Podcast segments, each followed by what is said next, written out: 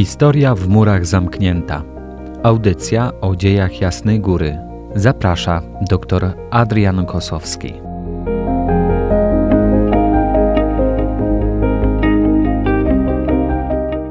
Szczęść Boże. Witam w kolejnym odcinku audycji, której tematem będą dalsze losy twierdzy maryjnej w służbie narodu polskiego. Obrona Jasnej Góry przed Szwedami podniosła znaczenie jasnogórskiego wzgórza jako niezdobytej twierdzy. Po szwedzkim oblężeniu król Jan Kazimierz zajął się naprawą murów i silniejszym jej umocnieniem. Wpływ na taką decyzję miała groźba najazdu ze strony księcia siedmiogrodzkiego Jerzego Rakoczego, który sprzymierzył się z królem Szwecji Karolem Gustawem. Wieść o tym zagrożeniu dotarła na Jasną Górę w czasie, kiedy przebywała tam para królewska w marcu 1657 roku.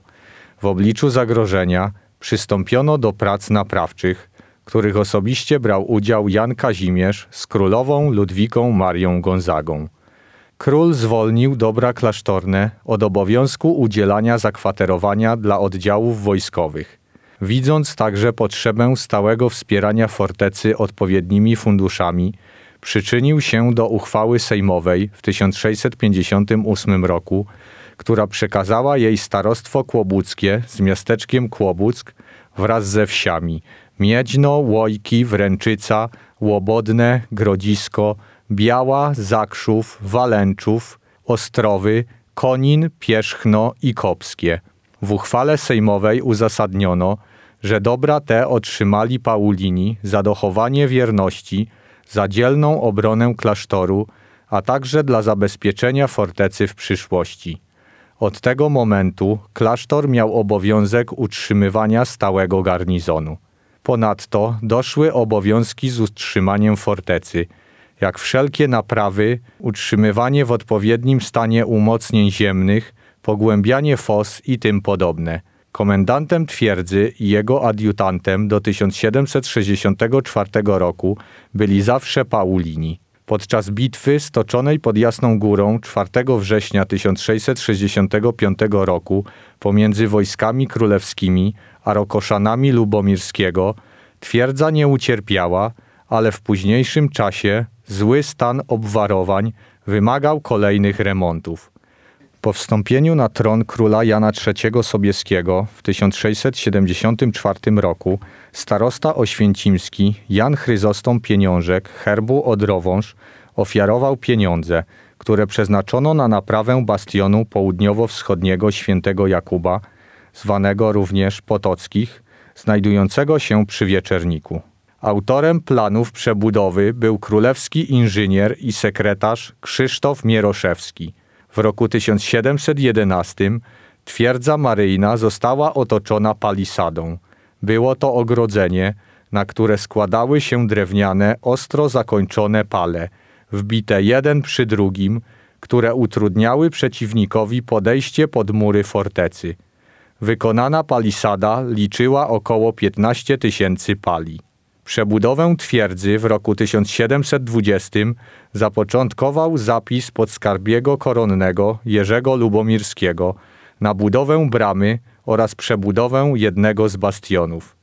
W jej trakcie zmieniono plan umocnień, powiększając rozmiary twierdzy.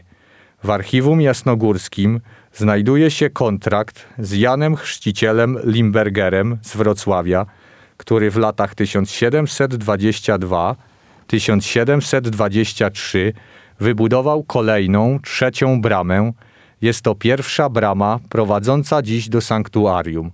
Brama Lubomirskich. Paulini nie ustawali w pracy i pomysłach nad wzmocnieniem warunków obrony. Sprawność militarna fortecy była stale podnoszona. W efekcie trwającej 30 lat przebudowy powiększono rozmiary fortecy, jednocześnie ją unowocześniając. Wytyczony wówczas zarys murów przetrwał w swoim zasadniczym kształcie do dnia dzisiejszego. W roku 1767 powstała z okazji niedoszłej do skutku wizyty ostatniego króla Polski czwarta brama, Matki Boskiej Zwycięskiej, nazywana również bramą Stanisława Augusta Poniatowskiego. Po jej powstaniu do sanktuarium jasnogórskiego prowadziły dwa mosty zwodzone, połączone czterema bramami. Pierwszą jest brama Lubomirskich, która została wybudowana w latach 1722-1723. Drugą jest brama Matki Boskiej Zwycięskiej, wybudowana w 1767 roku.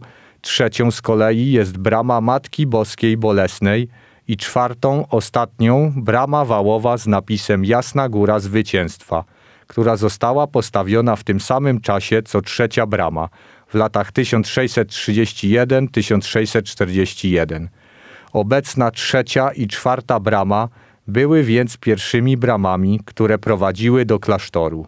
W trakcie trzydziestoletniej modernizacji przebudowane zostały również cztery bastiony.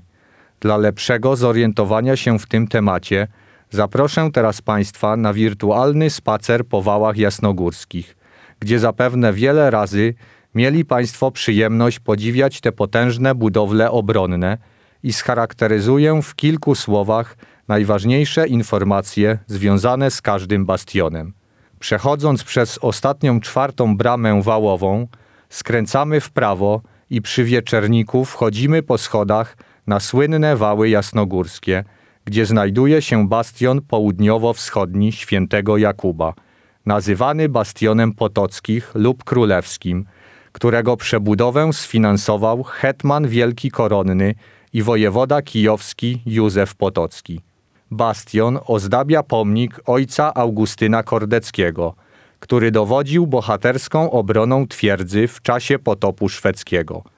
Dlatego współcześnie jest on również nazywany Bastionem Kordeckiego.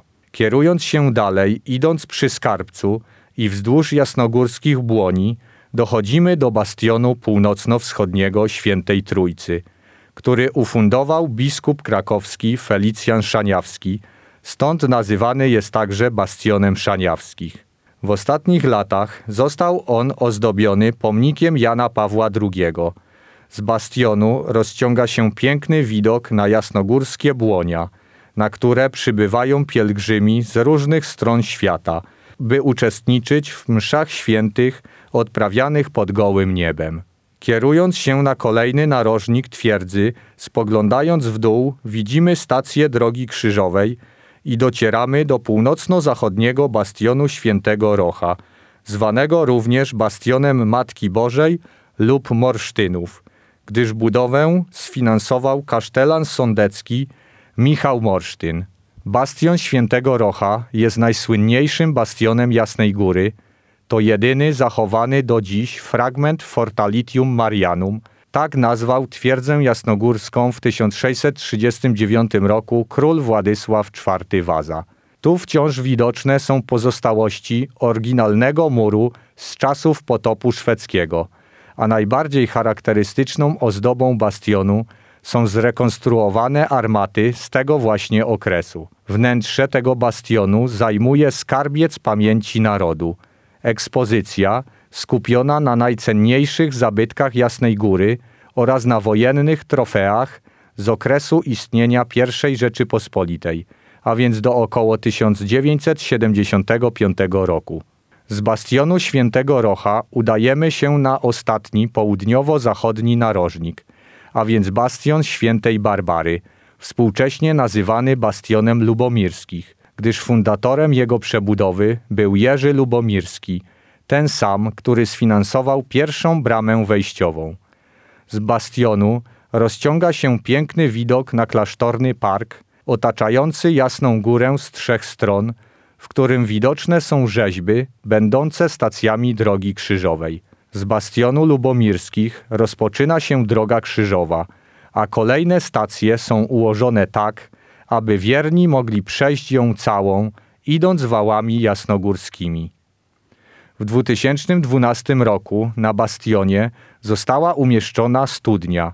Jest to rzeźba na pamiątkę przyjaźni polsko-węgierskiej, przedstawiająca założyciela zakonu Paulinów, błogosławionego Eusebiusza. Wracając do modernizacji twierdzy w latach 1768-1772 w okresie Konfederacji Barskiej i Kazimierza Pułaskiego, została ona na nowo umocniona, zgodnie z planami dwóch francuskich strategów. Broń jasnogórskiej fortecy trzymano w tak zwanym arsenale zbrojowni.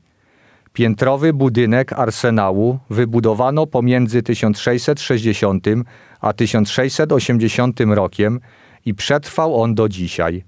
Na parterze trzymano działa, na piętrze broń białą i ręczną broń palną. Twierdza maryjna była przebudowywana, powstawały nowe umocnienia, ale trzeba pamiętać, że w tym czasie musiała stawiać opór różnym najeźdźcom. W roku 1690 na Jasnej Górze wybuchł pożar, który zniszczył wieżę, kościół oraz część zabudowań klasztornych, oszczędzając jednak kaplicę cudownego obrazu.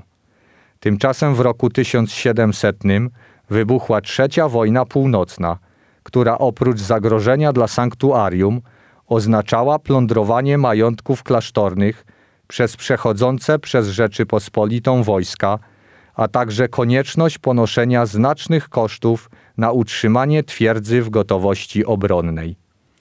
Jasna Góra wkroczyła w niezwykle trudny okres, gdyż Paulini musieli odbudowywać zabudowania klasztorne zniszczone w pożarze, natomiast wojna spowodowała drastyczny spadek dochodów, jakie przynosił ruch pielgrzymkowy.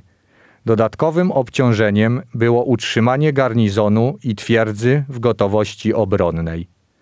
W takich okolicznościach jasnogórska twierdza musiała po raz kolejny stawić czoła wojskom szwedzkim. Król Szwecji Karol XII po pokonaniu w 1702 roku w bitwie pod Kliszowem króla Polski Augusta II Mocnego postanowił opanować całą Polskę, w tym Jasną Górę. 12 sierpnia 1702 roku pod murami twierdzy stanęły wojska szwedzkie w liczbie 8 tysięcy.